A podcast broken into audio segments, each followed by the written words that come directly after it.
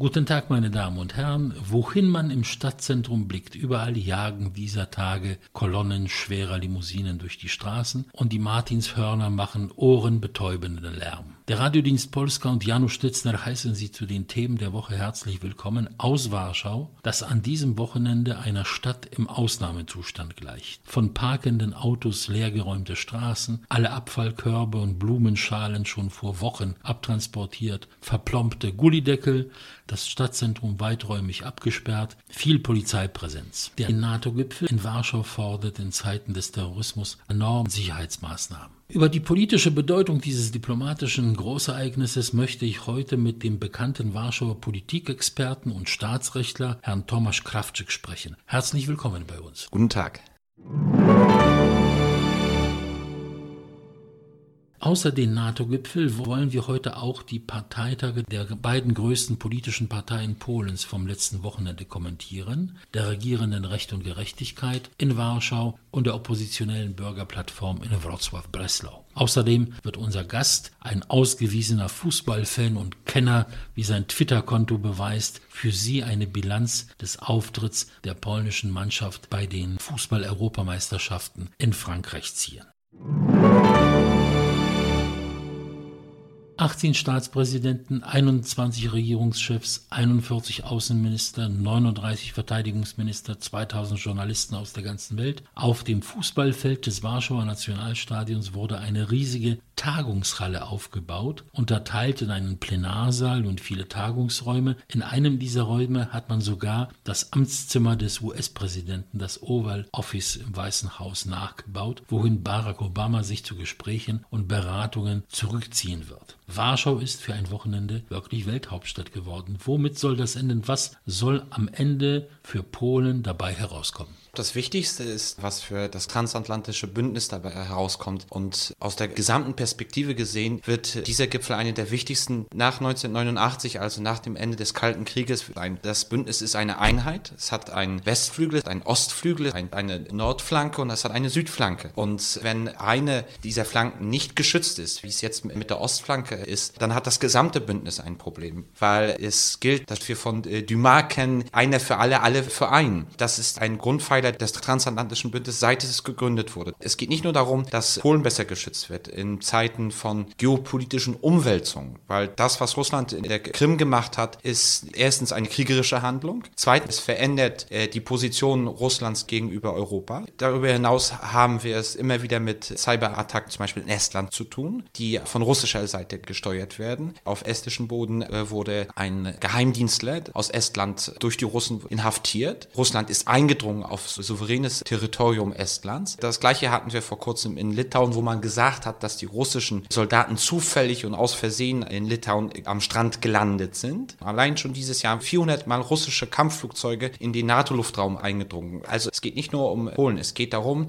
die, die Ostflanke des, des Bündnisses neu zu sichern. Weil das Bündnis hat sich erweitert, nach 1989 hat sich verändert, aber die Struktur der Verteidigung hat sich dem nicht angepasst. Ihre Diagnose der Bedrohungen haben wir gerade gehört. Was soll nun, ich darf wiederholen, bei diesem Gipfel für Polen, für die Ostflanke der NATO herauskommen? Erstens werden wir eine neue Auslegung des Artikel 5 haben, die erweitert wird auf digitale Kriegsführung, auf äh, Cyberattacks. Das heißt, eine Cyberattacke auf ein Land Hand der NATO ist, ist eine äh, kriegerische Handlung gegenüber allen und kann im Ernstfall dann zur Kriegserklärung aller Bündnisstaaten gegenüber dem äh, kriegerischen Staat führen. Äh, also hier haben wir eine Anpassung an die neuen Realitäten. Und zweitens eine absolute Neuerung in den Staaten des Baltikums und in Polen. Insgesamt wird es eine Brigade geben, die in vier Bataillone aufgeteilt ist, äh, wobei drei Bataillone im Baltikum sich abwechseln werden. Die Bataillone dort werden also in Estland, in Litauen und Lettland werden durch Deutschland, durch Kanada und Großbritannien gestellt und das ständige Bataillon, das in Polen sein wird, durch die US Army. Das heißt, es wird eine Rotation geben, neun Monate, die Truppen werden ausgewechselt. Es geht ja auch darum, dass man weiterhin Russland wenigstens so eine Geste gegenüber macht, das sagt also eine rotierende Anwesenheit und keine ständigen Stützpunkte, was ja Russland versprochen wurde in den 90er Jahren.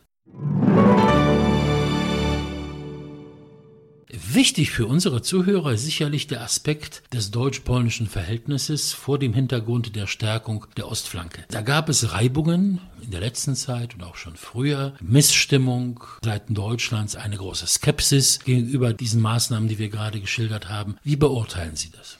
Man kann nicht von einer insgesamten Skepsis sprechen in Deutschland. Der polnische Verteidigungsminister Antoni Macierewicz hat heute in einem Interview gesagt, dass das deutsche Verteidigungsministerium, also Ursula von der Leyen, über die gesamte Zeit der Verhandlungen offen war und Verständnis hatte dafür, dass Polen und insgesamt Mitteleuropa und Osteuropa möchten, dass die Situation in der NATO angepasst wird, den Realitäten geopolitisch und in Veränderungen und dass sie dafür Verständnis hat, dass man möchte, dass hier auch NATO-Truppen stationiert werden. Davon zeugt auch, dass Deutschland eines der Bataillone stellen wird, sich engagiert. Wir haben die Ostpolitik aller Egon Bahr jetzt durch ihre Enkelkinder geführt, also durch Sigmar Gabriel und Frank-Walter Steinmeier. Aus polnischer Sicht war diese Politik nie verständlich und heute in absolut veränderten Realitäten ist sie noch unverständlicher und vor allen Dingen nach dem, was in der Ukraine geschehen ist. Und dann haben wir die Linie der CDU wo Bundeskanzlerin Merkel sehr offen für die Gespräche ist, für die Bedürfnisse äh, Mittelosteuropas. Auf dieser Seite gab es keine Skepsis. Es waren leider mehr die SPD-Minister, die Dialog durch Annäherung, Wandel durch Annäherung und Russland nicht verärgern. Genau, dass die nie was gebracht haben, die nichts verändert haben. Viele polnische Kommentatoren sagen, das ist eine sehr durchdachte Politik. Der gute und der schlechte Polizist die einen stehen für die NATO-Kritik, die anderen strecken die Hand aus. Nach meiner Beobachtung, nicht wenige Polen zweifeln, dass wir uns der Loyalität Deutschlands sicher sein können. Im Falle eines Konfliktes, es muss nicht gleich ein Waffenkonflikt sein, aber ein harter politischer Konflikt mit Russland. Und es herrscht die Überzeugung in Polen doch, und sie nimmt zu, dass große Teile der deutschen Politik, die Medien, große Teile der Öffentlichkeit, also die Mehrheitsstimmung in Deutschland so ist, Osteuropa, Ostmitteleuropa, Polen, Baltikum, den Russen, ich sage das mal so salopp, zum Fraß vorzuwerfen und seine Ruhe zu haben. Können wir auf die Loyalität Deutschlands bauen, nicht nur angesichts der Rollenteilung in der Regierung, aber wir müssen ja das ganze Land nehmen, seine Öffentlichkeit, seine Medien. Sie sind eindeutig gegen diese Stärkung der Ostflanke gewesen in der letzten Zeit. Ich war vor kurzem in Berlin und alle meine Gesprächspartner, auch die aus dem Bundeskanzleramt und aus der Bundesregierung, haben versichert, dass Frau Merkel irritiert war. Erstens nach der Aussage von Frank-Walter Steinmeier zum Säbelrassen, also gemeinsamen Übung Anaconda, den NATO-Übungen. Zweitens war sie irritiert über seine Initiative des Sechsertreffens der Gründerstaaten nach dem äh, Brexit. Drittens war sie irritiert über den gemeinsamen Brief mit dem französischen Außenminister Euro. Man hat ja gesagt, Frank-Walter Steinmeier führt in Sachen Sicherheits- und Europapolitik seinen eigenen Wahlkampf, er möchte Bundespräsident werden, das weiß man ja eigentlich. Und Sigmar Gabriel hat auch den Wahlkampf schon für ein Linksbündnis, äh, SPD, Linke und Grüne gestartet. Aber zu der Grundstimmung. Ich glaube, in Deutschland hat sich in der Grundstimmung was verändert. Russland ist nicht mehr der große Partner, man sollte Russland nicht verärgern. Man hat eher Angst vor Russland nach der Besetzung der Krim und dem, was wir im Donbass gesehen haben.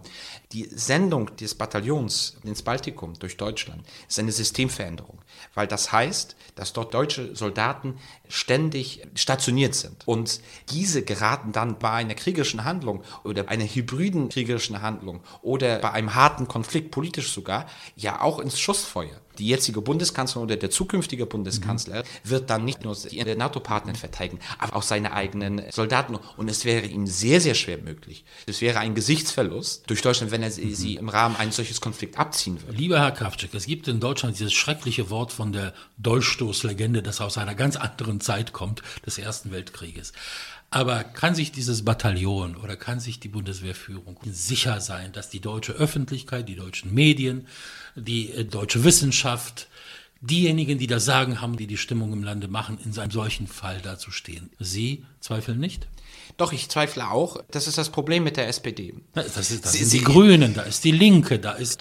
Wir, wir haben in Deutschland einen sehr, sehr, sehr starken Pazifismus, der manchmal sehr irritierend ist und der Politik zerstörend sein kann. Deutschland muss verstehen, dass Verantwortung sie selber schützt. Ein instabiles Mitteleuropa, ein instabiles Baltikum ist für niemand so eine große Gefahr wie für Deutschland. Deutschland hat ein grundlegendes Interesse daran, dass diese Staaten nicht nur stabil, aber sicher sind, wirtschaftlich, politisch, dass es hier souveräne und stabile Staaten gibt. Da hoffe ich auf den Verstand der Deutschen und darauf, dass wir Politiker wie Angela Merkel oder Wolfgang Schäuble äh, haben werden oder auch Joachim Gauck, die dann gegen die öffentliche Meinung durchregieren können und Verantwortung übernehmen, weil sie wissen, dass es für Deutschland, für Europa wichtig ist.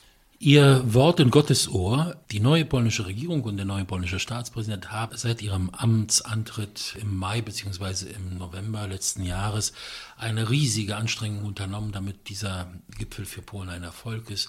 Viele Sondierungen, viele Vorgespräche, Verhandlungen, Reisen, um dieses Bewusstsein, von dem Sie sprechen, in den Köpfen vor allem der Westeuropäer zu stärken. Noch vor einem halben Jahr sagte man ständige Stationierung von Truppen in Polen, auch wenn sie rotieren. Das ist eine Utopie, das wird nichts werden. Ich kann mich an Schlagzeilen in der Rzeczpospolita erinnern und in vielen anderen Medien Polens. Nun ist es Tatsache. Können wir also von einem Erfolg der neuen polnischen Außenpolitik sprechen. Es ist vor allen Dingen ein Erfolg des polnischen Staatspräsidenten. Er hat mit unzähligen Staats- und Regierungschefs, mit Verteidigungsministern, Außenministern gesprochen, verhandelt. Zweitens, natürlich hat der polnische Außenminister seinen Beitrag geleistet. Der Verteidigungsminister, wie sich herausstellt, hat ein sehr gutes Verhältnis zu Ursula von der Leyen was, glaube ich, viele, vor allen Dingen in Polen, verwundern würde, wenn man ihnen das sagen würde. Antoni äh, Macierewicz geht ja eine Horrorlegende voraus. Er weiß sich jedoch als ein als Pragmatik, als Pragmatiker oder ein sehr guter Verteidigungsminister. Auf jeden Fall einer der besten, den Polen hatte. Mhm. Er hat die Verhandlungen sehr pragmatisch geführt und dass man alle überzeugt hat, diese Veränderung jetzt durchzuführen, ist systemverändernd und es ist wirklich ein historisches Ereignis und dazu kann man nur dem Staatspräsidenten und dem Minister gratulieren. Am letzten Samstag, den 2. Juli, haben die beiden größten polnischen Parteien ihre Parteitage abgehalten. Die regierende Recht und Gerechtigkeit in Warschau, die oppositionelle Bürgerplattform in Wrocław.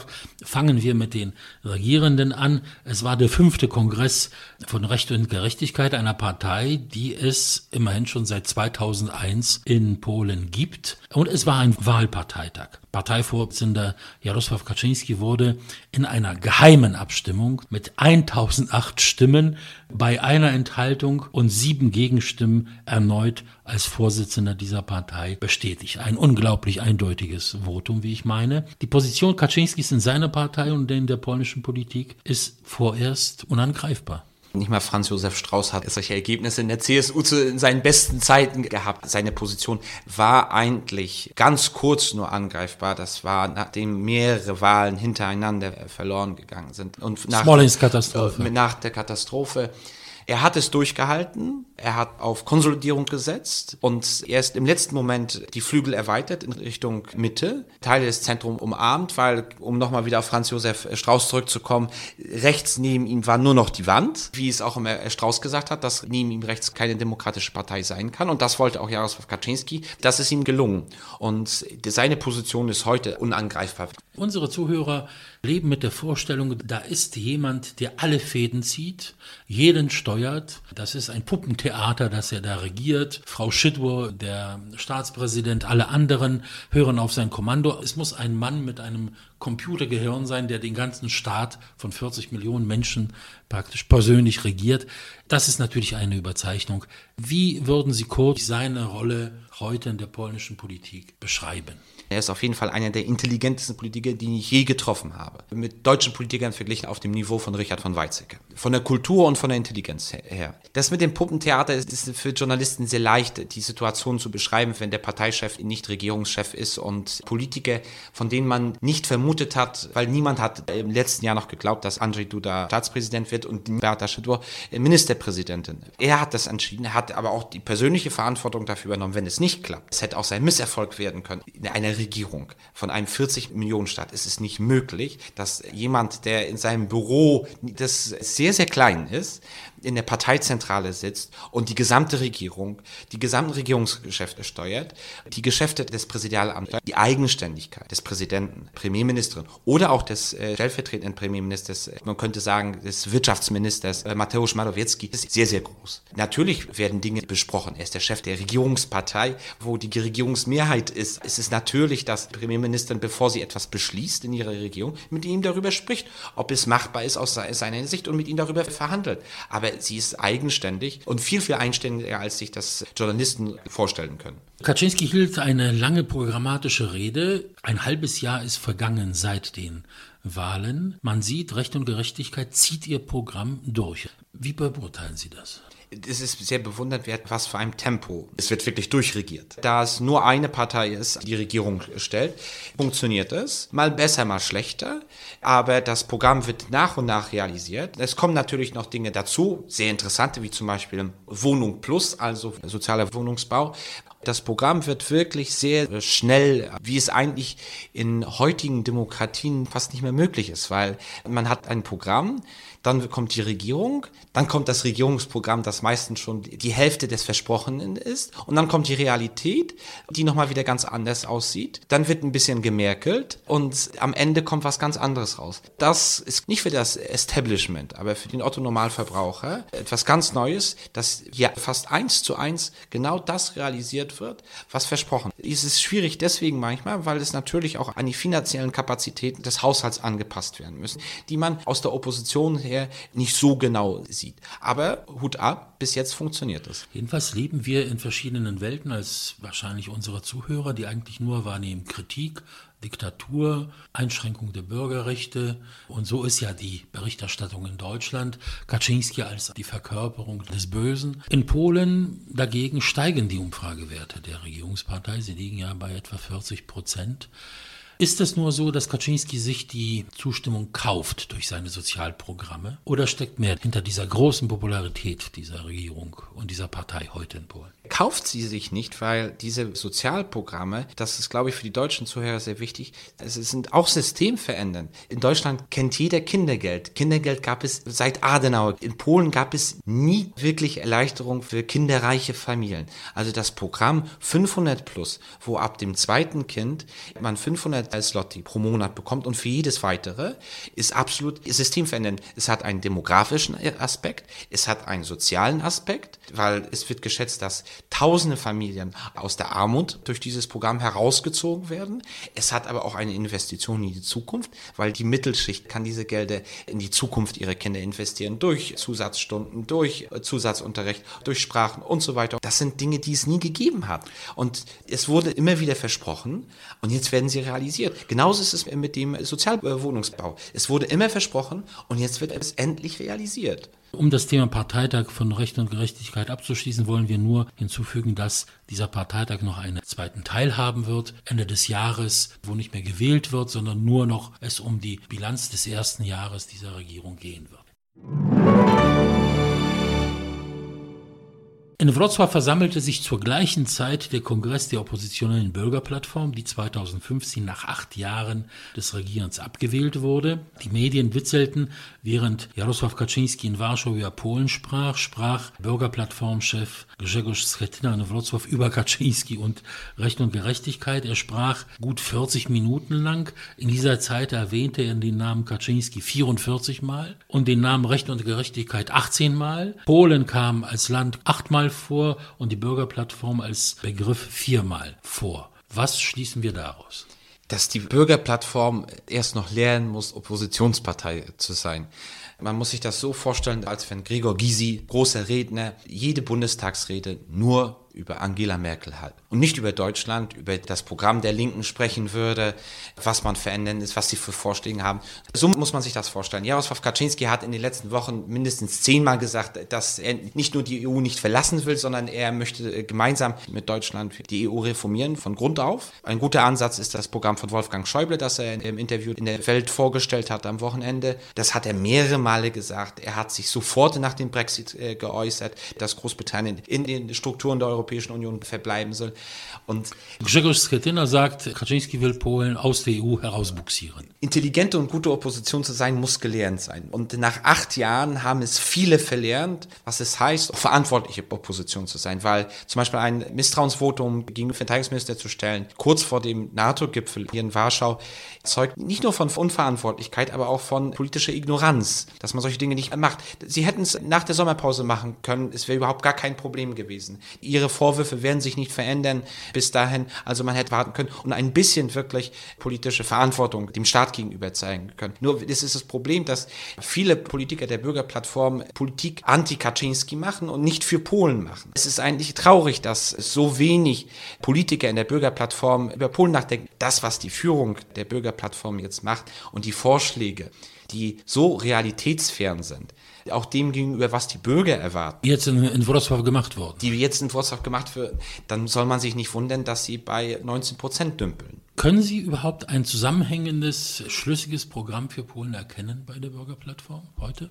Nein, für Polen nicht. Politisches Programm kann ich erkennen. Also alles das, was die Regierungspartei vorschlägt, wird verneint, egal was es ist. Und es soll so sein wie vor den Wahlen. Genau. Das Paradies soll zurückkehren. Nichts soll sich verändern. Vor allen Dingen das, was die Politiker machen, sieht man keine Linie. Kopacz, die ehemalige Ministerpräsident, macht ihr Ding.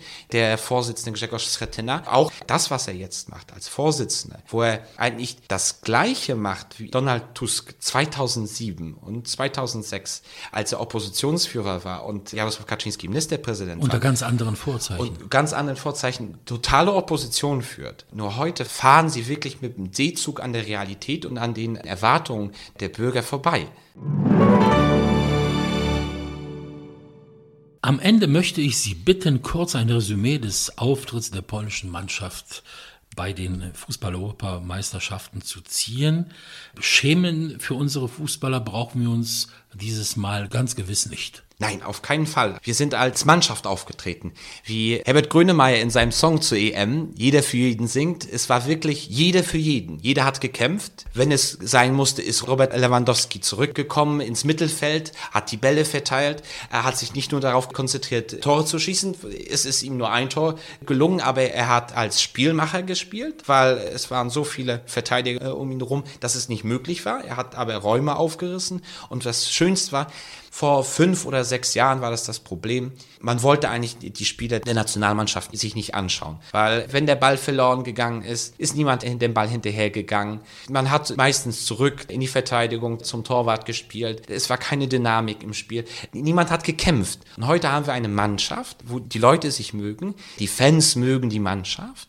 Die Mannschaft will spielen, will schönen Fußball spielen, dynamischen Fußball, über die Flügel, über Konter. Die Rallyes, die Kamil Grosicki links gemacht hat, waren wunder wunderschön. In keinem Spiel war Deutschland so nah zu verlieren wie im Spiel mit Polen. Das war eigentlich das einzigste Spiel, wo man hätte sagen können, dass Deutschland wirklich, sie hatten weniger konkrete Torchancen. Das ist überhaupt das Problem der deutschen Nationalmannschaft jetzt während der EM. Portugal war die bessere Mannschaft, weil sie haben gewonnen. Sie haben das Elfmeterschießen gewonnen. Aber das schönere Spiel mit Portugal hat auf jeden Fall Polen gemacht. Das war, glaube ich, eines der besten Spiele, das Polen gemacht hat während der ganzen EM. Das Viertelfinalspiel mit Portugal. Wir freuen uns jetzt auf die Qualifikation für die Weltmeisterschaften in Russland. Die Mannschaft hat ein großes Potenzial. Die polnische Nationalmannschaft ist noch nicht auf ihrem höchsten Level angekommen. Da ist noch äh, wirklich Luft nach oben und Steigerungspotenzial. Und darauf hoffen wir und hoffen auf auf eine wunderschöne Qualifikation, die jetzt schon im Oktober beginnt.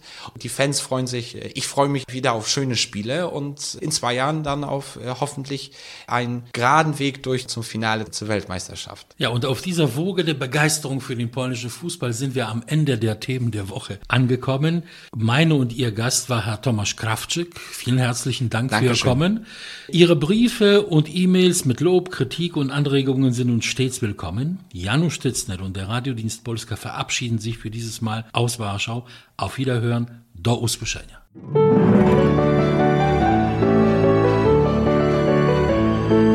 Radiodienst Polska aus Polen über Polen.